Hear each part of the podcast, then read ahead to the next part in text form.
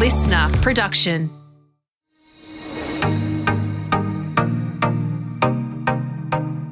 Hi, I'm Helen McCabe, founder of Future Women, a club helping women to connect, learn, and lead.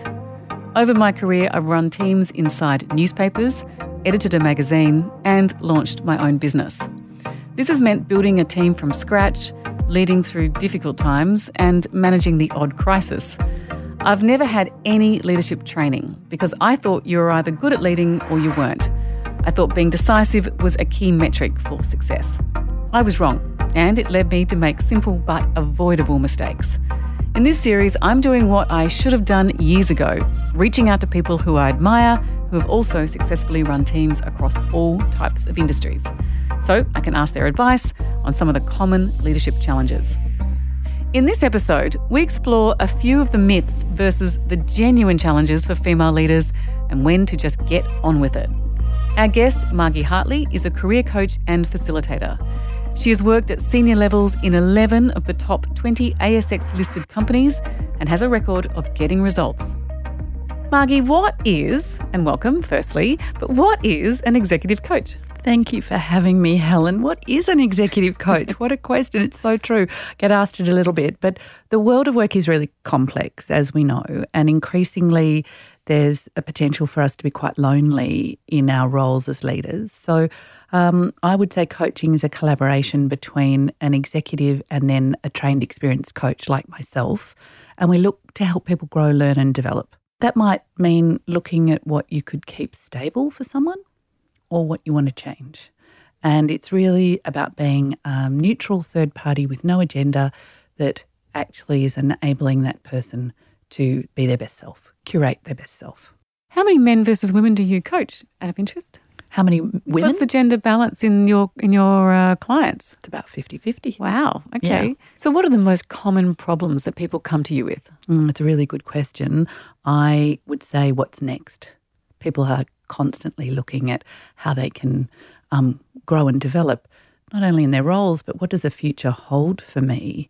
And we know that that's a big question. Um, and uh, so that's always on top of mind, particularly around career. The others are things like relationship issues, style issues, personal development issues. What am I doing that I need to do, you know, differently now in this new role or circumstance through transition? The others are stress, burnout, um, and probably perception by others around their leadership and how they change. So this morning I've had three calls about developing the emotional intelligence in leaders who are highly technically competent. So, so those sort of things. So, there's been much of a change in the last decade. We hear a lot about stress and burnout now. Are you seeing mm. more of that? Yes. Why do you simple, think that's the case? Simple answer is yes.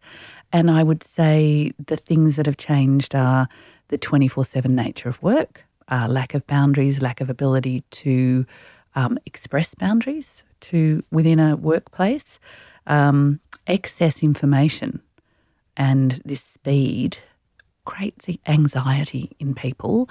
And so people might work really, really, really hard. Um, they're not recovering over the holidays. I've got a firm belief that actually holidays are to have a holiday. At the moment, I'd say 90% of the people that I coach have a holiday to recover.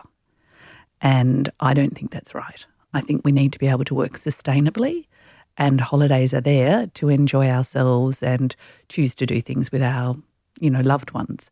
But this speed at work and the um, pressures um, are really um, are really showing in people. So, what advice do you give?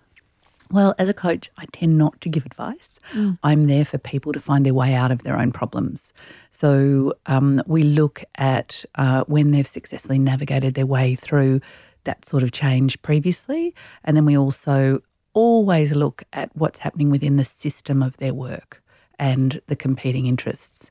And sometimes, you know, a work and family are some of those things that people find really quite challenging to fulfill their roles and their sense of identity about themselves in the workplace and then as parent. And I think those competing interests often are causing anxiety. So I would work with people to raise their awareness and then to make some choices, both the way they think and the way they behave. Do you see a marked difference between men and women in these areas? Oh, yeah. There's lots to argue about here. Science says we're biologically programmed um, and that there are no differences. That can also be argued, but we, we're socialized differently, right? So, this is the key point for me around that. And therefore, there are gender norms, and some of those gender norms are more extreme in different industries.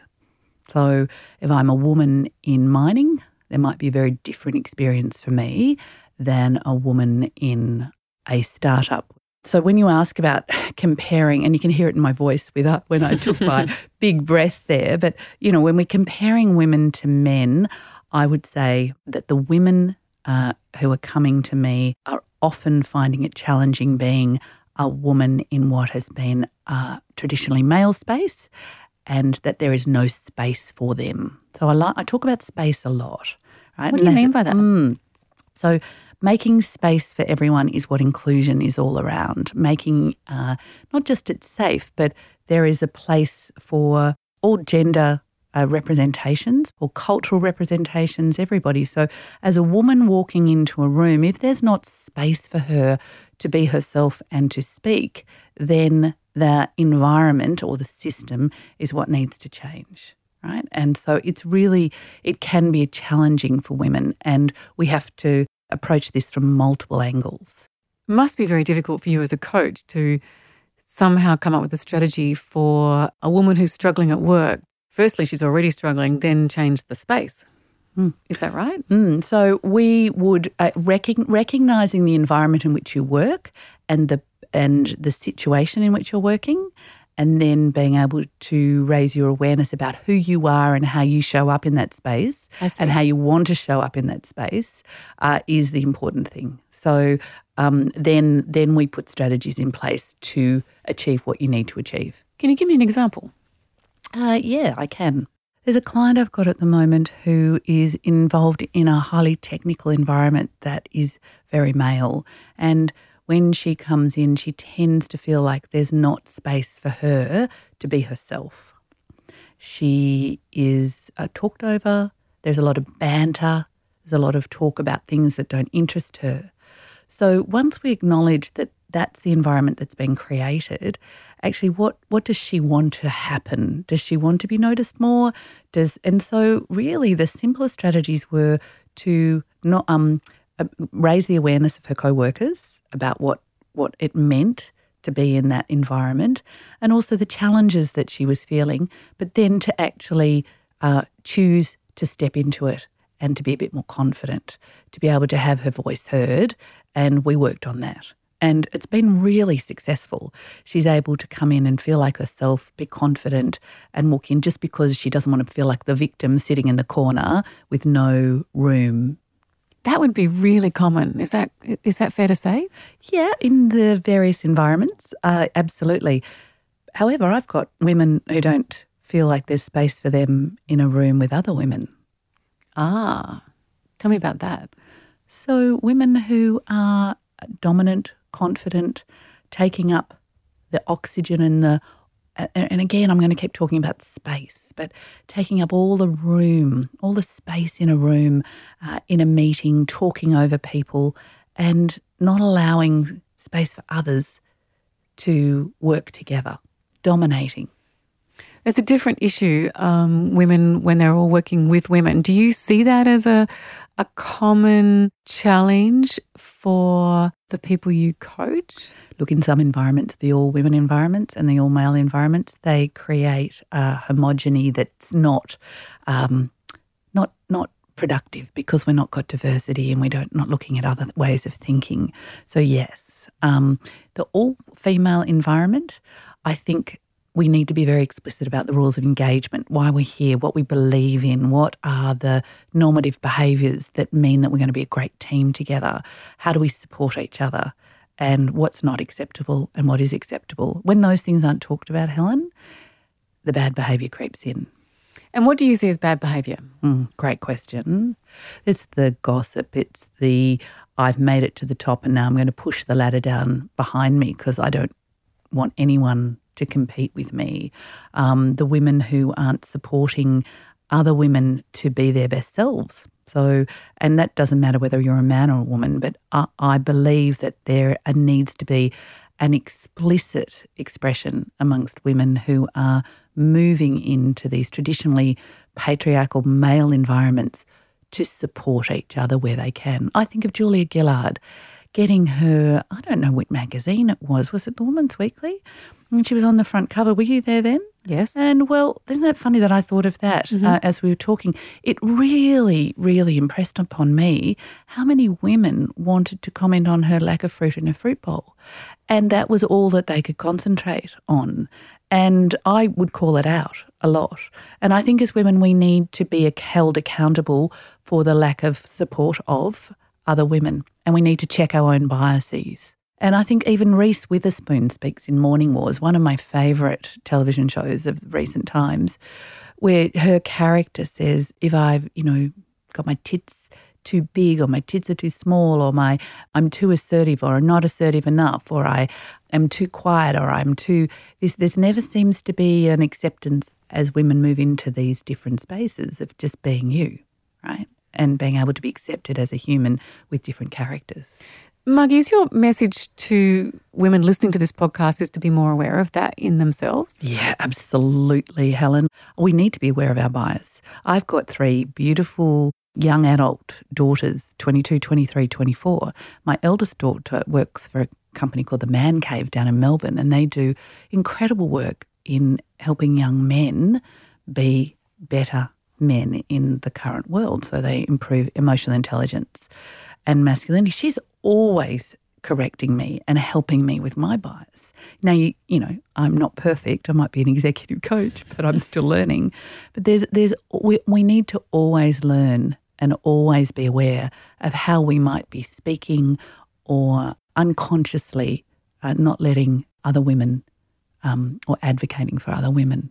I do wonder whether um, it is just human nature to be critical of one another. Oh, we judge. We're judgmental humans. That's what we do.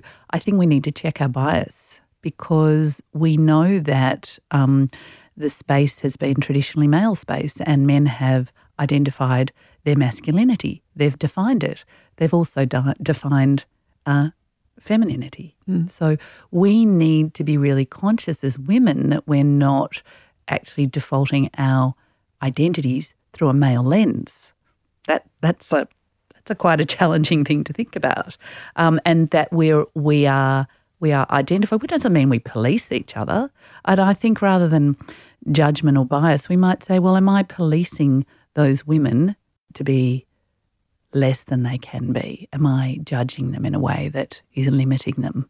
And what responsibility um, do you think we have to helping other women into positions of leadership? Mm, so here's a really good question, isn't it? So is it our responsibility? Are we as a women, because we see other women, responsible to help other women um, into roles of uh, leadership? Well, not exclusively, but yes. I studied women's studies at Monash University in 1980, right? And you would have seen a lot of change since then. Well, I have, but I've also seen a lot of things stagnate too. And so with daughters who've coming out the other end of, you know, four and five years at university, I've seen really extraordinary, fantastic growth and thinking amongst them and their peer group. But I also see some stagnation. And one of those things is about our responsibility to help other women. And I will always say to them that um, it's our responsibility to help humans However, we in an environment where there is a minority or is there there is a lack of fairness, advocacy for other women is a very very important thing for us to do.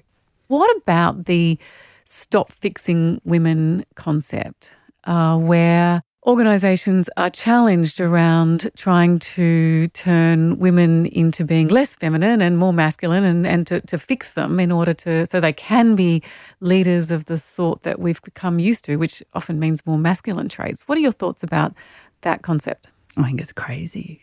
I think there are opportunities for women to enjoy women's company in women's groups for professional development. That means that they can talk about goals and things in an environment that's uh, enabling for them and empowering. But this whole concept of fixing women is is long gone. It was a moment in time, in my view, that was uh, useful. But really, this is about allowing again space for everybody and women into what has been a traditionally male space in work spaces and in leadership. As we step into leadership, um, should our personalities or characteristics become more dominant and assertive or just more clear?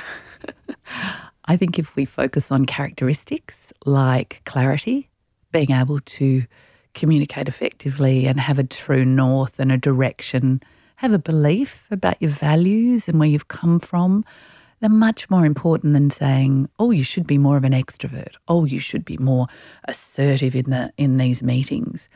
If you are a leader and your voice isn't being heard, then you would have to improve your levels of um, being heard or assertiveness. But the word assertive and aggressive has been bandied around for years about women and men. And, um, uh, you know, I think one of the sayings is if, if a woman is assertive, she is deemed aggressive. And if a man's assertive, he's deemed uh, a leader. It is interesting to me that leadership has changed a lot. I think almost in recent years, where that command and control leadership style is very out of fashion. Would that be the right thing to say? Oh, of course. Yes, yes, you're absolutely right. So, command control is not uh, considered the way to get uh, the best out of people. It's not empowering, it's not enabling, um, it doesn't allow people for autonomy or thought. And the world's moving so quickly, nobody's an expert anymore. You can't say, I have all the knowledge in the world about cyber, I have all the knowledge in the world about editing. It's changing so quickly. So, we're all facilitators really, as leaders. We're all facilitators of change and growth in a business, but also of connecting and enabling people to follow the path that we're looking for them to do. You do that through coaching. What are the common pitfalls for all leaders, do you think? Mm, so many. Lack of emotional intelligence, lack of connection, poor communication, poor clarity, being scared to have critical conversations, being wishy washy, so, really, clarity and connecting to people. Do you ever see someone who you think that person should just never lead a team? To be really honest, like my professional opinion should be oh no, everybody's got the potential to be a leader. But yes, I do. I was going to be really honest with you here. There, I just had someone yesterday, wrote it down. They said to me, um, Margie, I'm sure he's a good human somewhere but he's a terrible leader. Hmm? So uh, there is potential for everyone to lead. Yes, indeed. But for some people, rising up that curve is much higher, harder and more difficult than others. And I imagine your role is then to just challenge people to consider those uh, struggles and whether it's worth it. Mm, yeah, exactly. So we would ask, I would ask myself, can they change? or do they know what they need to change or do they want to change? What leadership strength do you think most women have that maybe men don't have? Mm, well, this is a, quite a debatable one because off the cuff, you would probably say the ability to connect and emotional intelligence. However, I have no survey that can give me any evidence around that. And I see plenty of women who have very little emotional intelligence and very little ability to connect with others. So I try not to go to gender stereotypes here.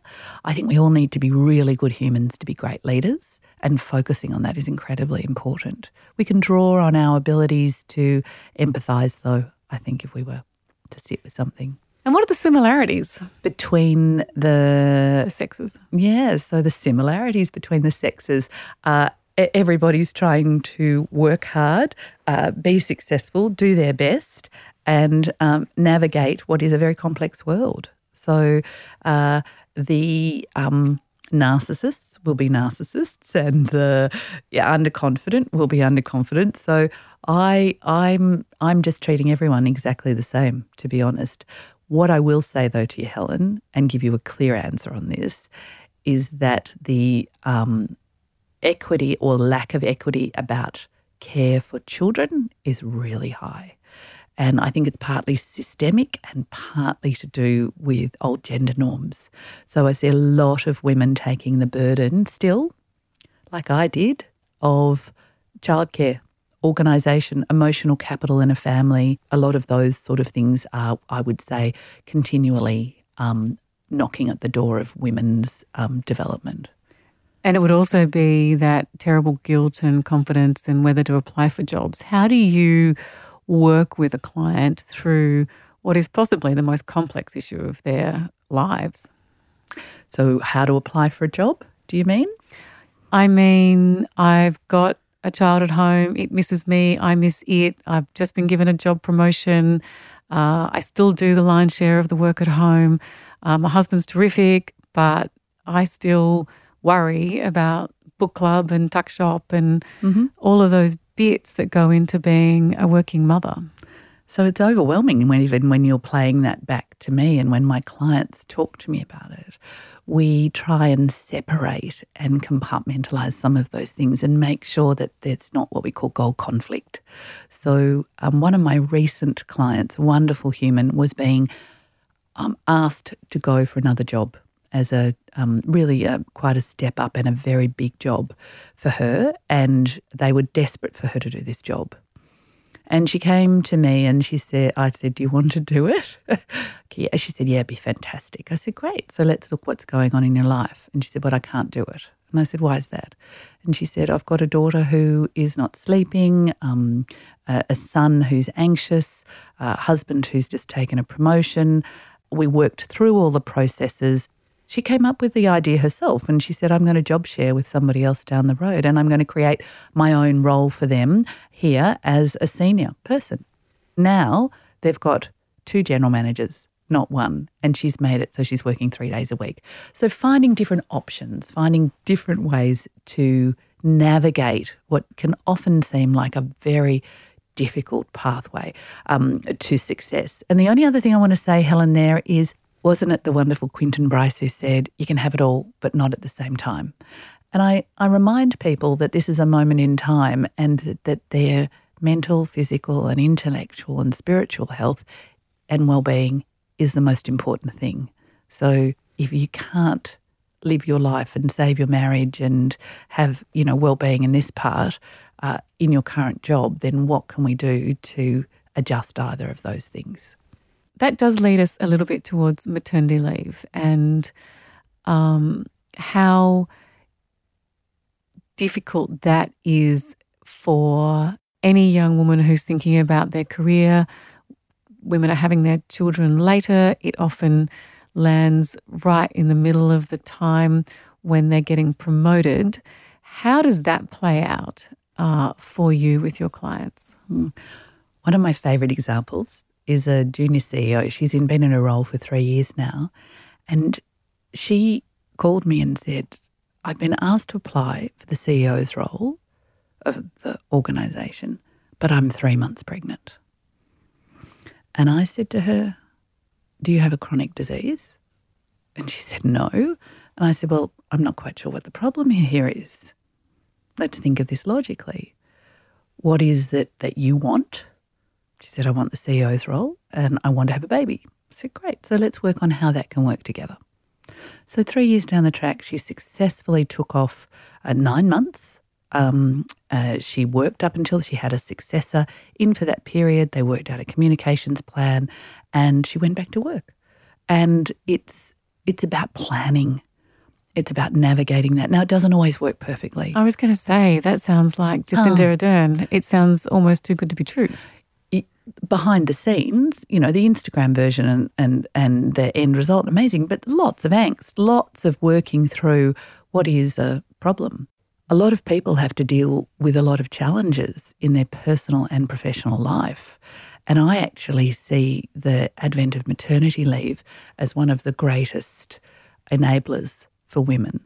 But I do not want women to try and do everything and, and, and kill themselves as a result. So, pacing yourself, understanding what is right for you at any given time.